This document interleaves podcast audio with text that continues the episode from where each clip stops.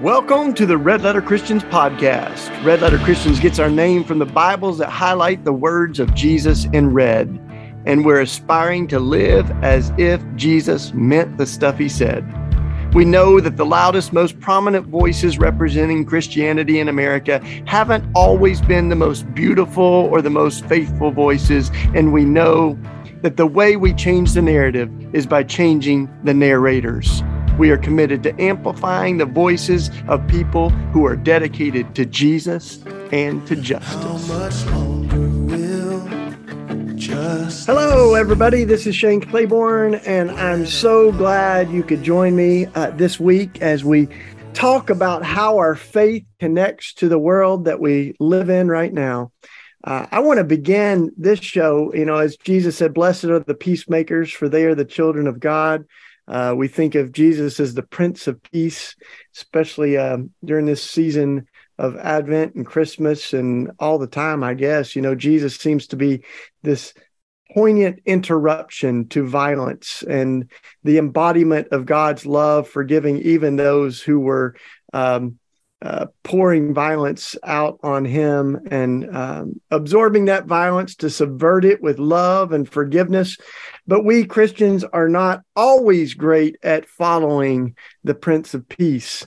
Uh, there's a movement out there that you may have heard of uh, that began decades ago as the Christian peacemaker teams. And um, we're going to talk about that today. And I'm going to talk about that with a friend who was a part of the original core group of Christian peacemakers. Uh, and uh, just to get us going, though, um, these are the words of Ron Sider. It's a little bit of a quote from Ron Sider, the late Ron Sider, who passed away this past year and will be missed. He was a dear friend and brother, um, and one who, who cared deeply about life and was passionate about peacemaking. He gave this speech at the Mennonite World Conference in 1984. This is just one uh, little paragraph of it. Unless we are prepared to risk injury and death in nonviolent opposition to the injustice our societies foster, we don't dare even whisper another word about pacifism to our sisters and brothers in desperate lands, unless we are ready to die developing new nonviolent attempts to reduce international conflict, we should confess that we never really meant that the cross was an alternative to the sword. Ron said, making peace is as costly as waging war. Unless we are prepared to pay the cost of peacemaking, we have no right to claim the label or preach the message. Those are the words of Ron Sider. We're going to talk about peace. Uh, my brother John uh, Reuwer is here with me today. Did I say your name right, John? Yes yeah and and now this is interesting y'all. John is we've talked a, a time or two. He was a part of the original christian peacemaker movement that started really kind of out of this dream that that uh, ron and i think the spirit was already stirring stuff up but um, uh, you continue to live out that uh, peacemaking spirit and have all kinds of ideas for how we can live it out today. But first of all uh, thanks for joining me, brother. Glad to be here, Shane. So tell us about that. You know, as this was getting going, and back in the 1900s, man, back in the 1980s, um, what what what was the the vision and the passion that you were drawn to uh, in that original, you know, kind of infancy of the Christian peacemaker teams? Well, I was raised in a pious Catholic family who taught me not to fight, don't get bullies. It's their problem. Walk away from conflict. Uh, but if I had draft number had been low enough, I would have been gone to Vietnam and and served. My dad raised nine of us on his salary working at Edgewood Arsenal, the Army's Chemical Warfare Center. So it wasn't until college when I did a retreat weekend on world hunger and over the course of a year or so came to understand that while there was plenty of food around, people weren't feeding each other because they were so busy defending themselves from one another. Mm. And then Ronald Reagan came into the presidency and say, "We're going to win a nuclear war with the Soviet Union." I said, "I wonder what that looks like." Studied it in great detail and was horrified at what we were planning for ourselves. And after some years and considerable success at that in reducing the number of nuclear weapons, I turned to the problem of war in general and then discovered Mahatma Gandhi and of course Jesus trying to translate the gospel into realpolitik was a challenge. Mm. but it's it's it's been done now. It's been done by political scientists and and spiritual leaders and and Christian peacemaker teams was a manifestation of that.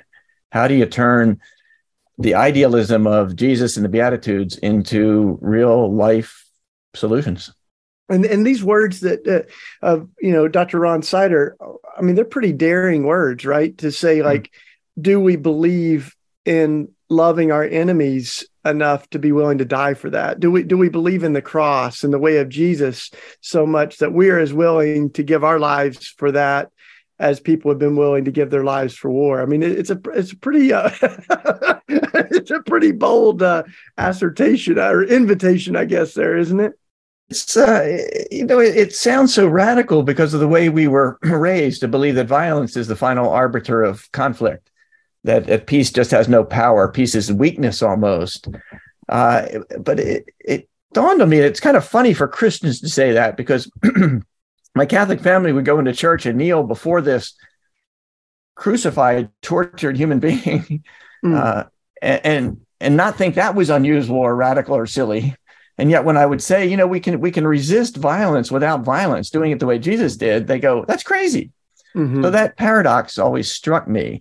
So I've I spent a lot of decades now trying to figure out how to make nonviolent gospel realistic.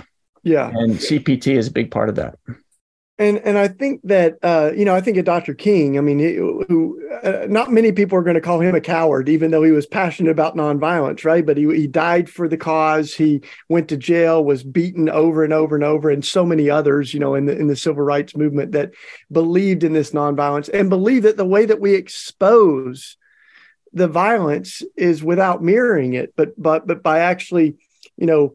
Um, putting it on display so we can see how evil it is. I mean, it seems very much uh, what Jesus was doing on the cross, you know, putting the violent systems on display and the violence in our own hearts on display in order to show us what God's lo- love looks like in the face of it. And in the words of Dr. King, he said, those who love peace must learn to organize as effectively as those who love war it's a powerful line. We haven't always been as organized, even those of us that have the conviction of nonviolence, to to actually organize a movement that is courageous and bold. At uh, you know, the motto of of CPT for so long has been to get in the way, to get in the way of, of violence. Um, and and you know that that that that was really what CPT set out to do was to organize this kind of army of nonviolence, right? And and I know you know th- things don't always unfold exactly how we have them in our mind, but say just a little bit more before we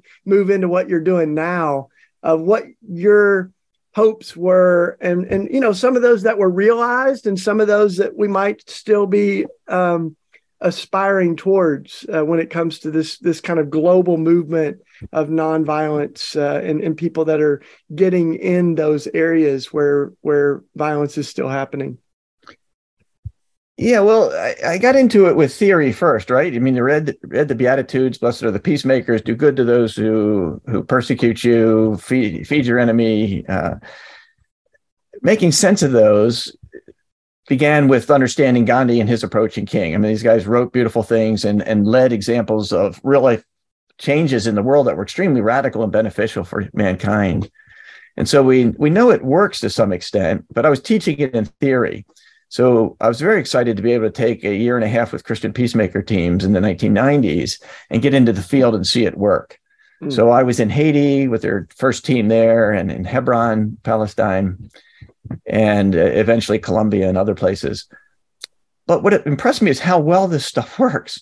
When when you have a soldier about to beat somebody or, or even shoot them, and you just interfere with your own humanity, just reminding that that person who's going to do the harm that the person they're attacking or you are human and they're human and, and just giving a pause to that that violence that's about to happen whether it, it's it's not often the radical of actually standing between the gun and the person. It's usually just going up and talking to somebody as they're getting agitated and de-escalating.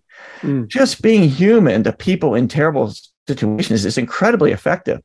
We had a team of four in in Hebron. And all I could think was this stuff works so fantastically well that in two years we'll have 40 and in, in six years we'll have 400 and in 10 we'll have 40,000 and, and it will end conflict in the Middle East. And it's it's been hard to see that not happen for reasons that I've thought about a lot. Um, but it, the stuff works. Yeah. Yeah, and I, I, mean, I think it's always important to dream big. I mean, we we know what what uh, God's dream is for the world, and we want to pursue it. And it's you know this vision of turning swords into plows and spears into pruning hooks and studying violence no more, and the flourishing of every person seems to be what we're after. So, I, I love the, strategic plan of you know uh, just uh, going all everywhere. Um, and and there, I mean, there still are are Christian peacemaker teams that are out there, CPT teams that are out in um, different conflict zones all over the world, um, and that are always invited there by the people, right? So building relationships. And I mean, a lot of the the CPT folks are indigenous to those communities of conflict as well. Um, but you know, you you talked about how it works, but you, we aren't necessarily trained in nonviolence. I, I like how Mandela, you know, he once said that um, we aren't born to hate. We we learn to hate, and I think the same's true of violence. We learn violence is our kind of knee jerk reaction to things, and so because violence is learned, it can be unlearned, but we've got to really train ourselves in that. And I know CPT has had a, a really rigorous training in nonviolence, the King Center, which I'm uh, so delighted to be a part of too, has, has done a lot of trainings in the, the core principles of, of Dr. King's nonviolence. So say just a little bit more about how you were trained, but also how people who might want to uh, exercise those nonviolent muscles in our soul can you know get some resources to do that today yeah let me begin by by saying our, our training in violence. It, it takes a lot of training to get people to do atrocious things. Not everybody. There's there's people that are have uh, attachment disorders and so forth and are traumatized that do violence easily but the overwhelming majority of people really need to be trained hard. There's there's great research on this now that why uh, soldiers find it so hard to kill in war and the training it takes to overcome that and so forth. But there was a study in the 1990s that showed if you're an american and watch the average amount of television that you had seen 10,000 murders and watched mm. 250,000 acts of violence by the time you were were uh, 18 mm. that's astounding numbers and it really testifies to me is how incredibly nonviolent most people are despite that they can really tell the difference between silly stuff and, and reality. A lot can't, but it still has an effect on us. You know, almost every movie I ever watched, every cop show, the good guys never won by being good. They won by out violencing the bad guys. That's an mm. enormous amount of training. So that when then somebody says pay for war, this it's your only hope of saving yourself from the bad guys, you're going to buy right into it because you've never seen anything more realistic than that. Those of us who have been in the streets with impending violence and, and seen a different way other than brutality to respond to that, find it amazingly helpful. And it just makes me dream what we need to do is level the playing field between violence and nonviolence. So when you say training, yes, a whole month with Christian peacemaker teams was just just wonderful, learning not only biblical principles and and the teachings of Jesus, but about uh, uh, uh, nonviolent action and how it works with King and Gandhi. And we would practice from our training center to where we were living was through a, a mile walk in a neighborhood that most people say, you know, you probably shouldn't walk there. And, and just getting used to situational awareness and learning that, yeah, these people here, there's kids that live here. What do you mean I shouldn't walk there? Why, why is it okay for these kids to be here and not me? Hmm. All that kind of stuff that make you realize that that applying your humanity to most situations is a wonderful thing.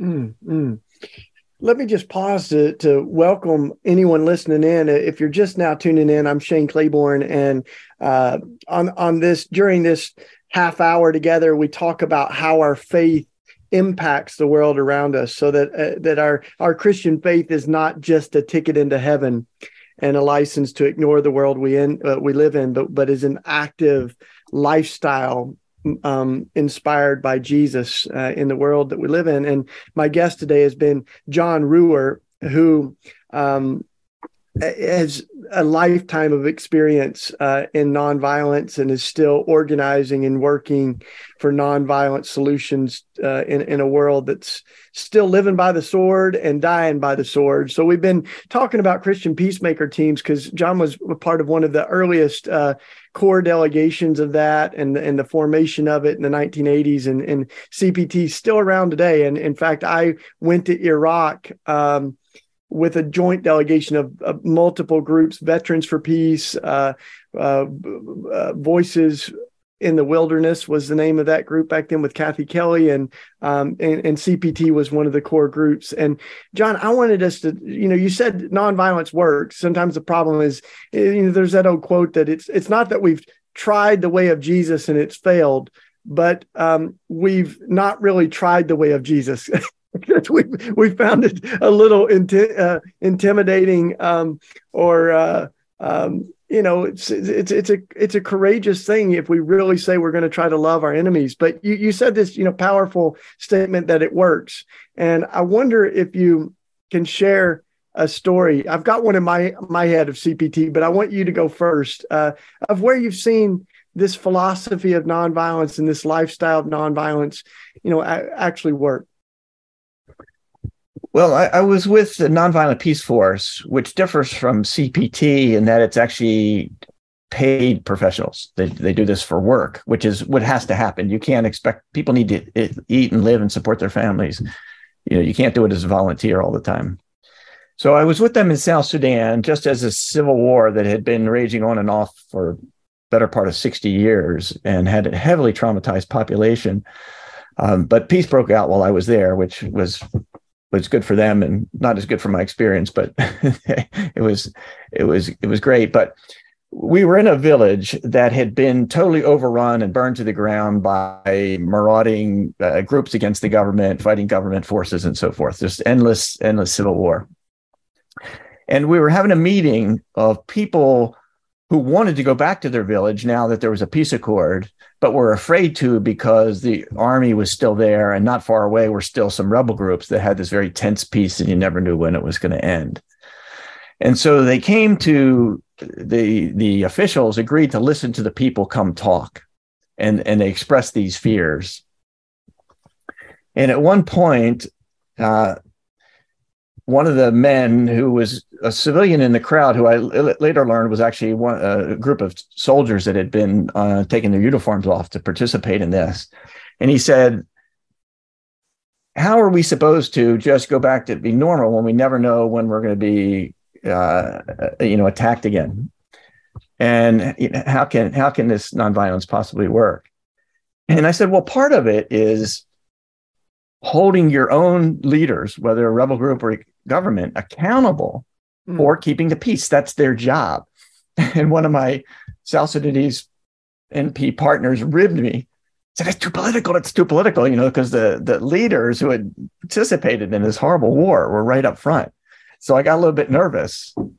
Mm. Uh, but then uh, one of the one of the former commanders he said said I thank our friend from the United States for saying this. He mm. said because it is our job and if you want these soldiers not to be continuing in war, not to be called up by the whatever word he used for knuckleheads and politicians in Juba, the capital, who started all this mess, he said, You've got to give them trauma healing and jobs.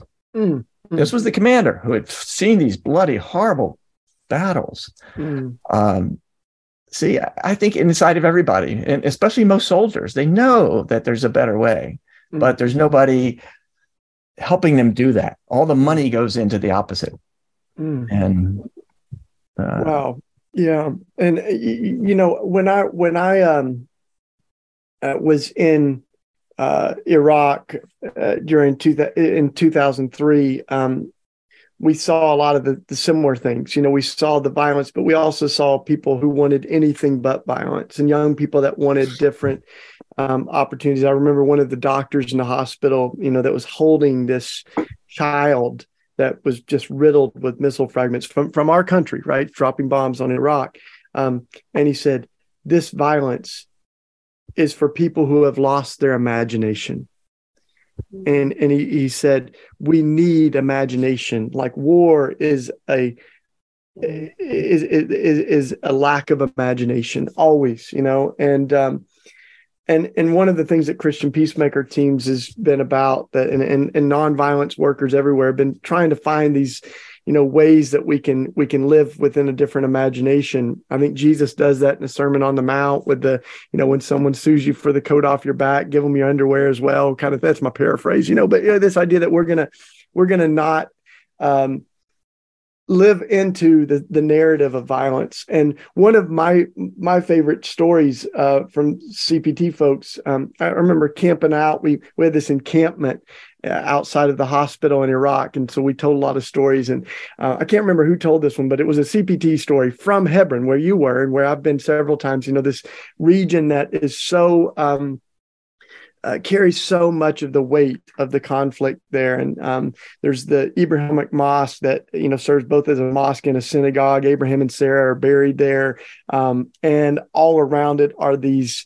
Uh, settlements, and so one day the soldiers were there, and they were tor- they, they were really um, aggressive or uh, uh, towards the kids that were going to school, and um, the, the CPT folks were doing what they usually did. They were trying to be a prayerful, peaceful presence in the, in the middle, you know, so that everybody could go to school safely.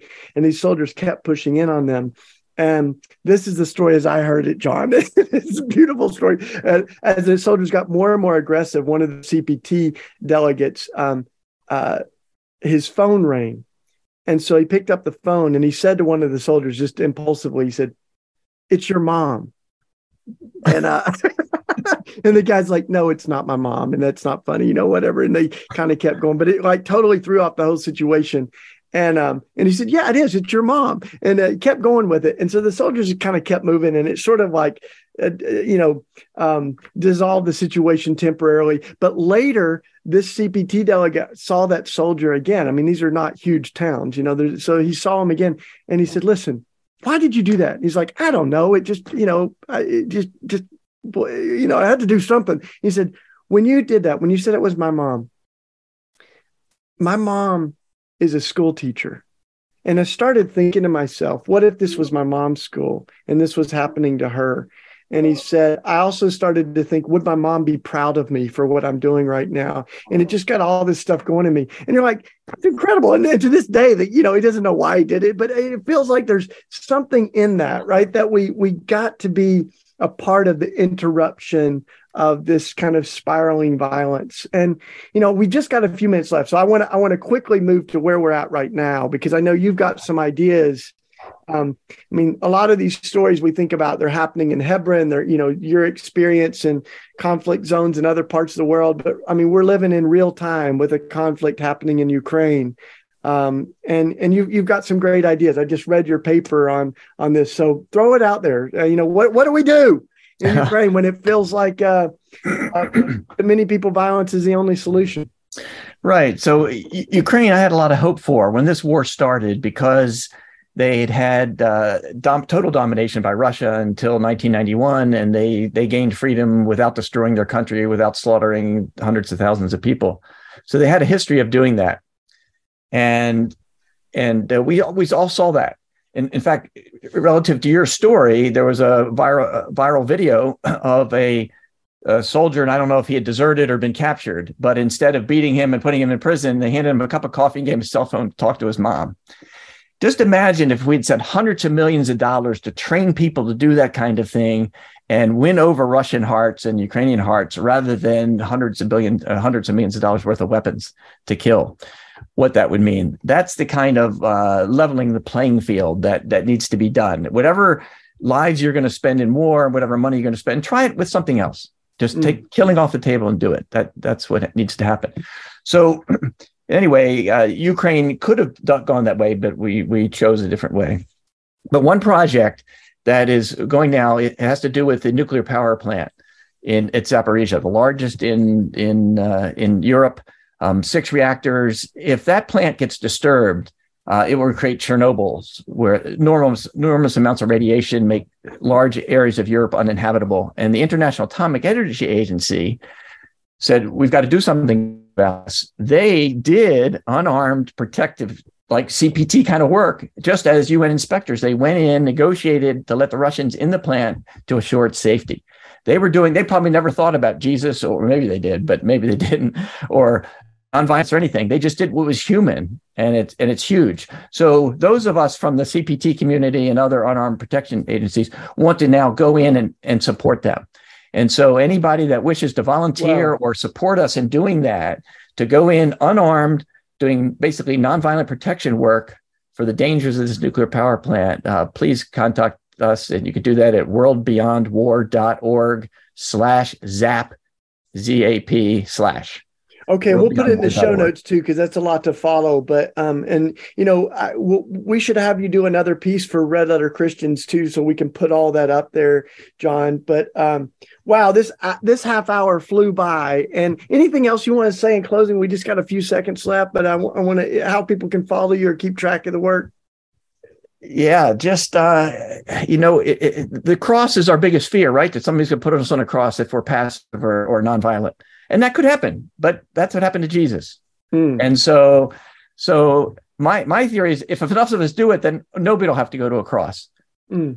the brave mm. russian soldiers that had to leave their country not to fight in ukraine if enough of them do it they wouldn't have to leave their country so let's all get on board with jesus so let's just hold on with that. Get on board with Jesus, y'all. And whether you go to Ukraine or you are discerning what else you can do, let's all do something because we are followers of the Prince of Peace. And this is not uh, this is not cheap grace, as Dietrich Bonhoeffer said. It's costly. And so let's be willing to pay the price for our beliefs of nonviolence and love that will triumph over hatred.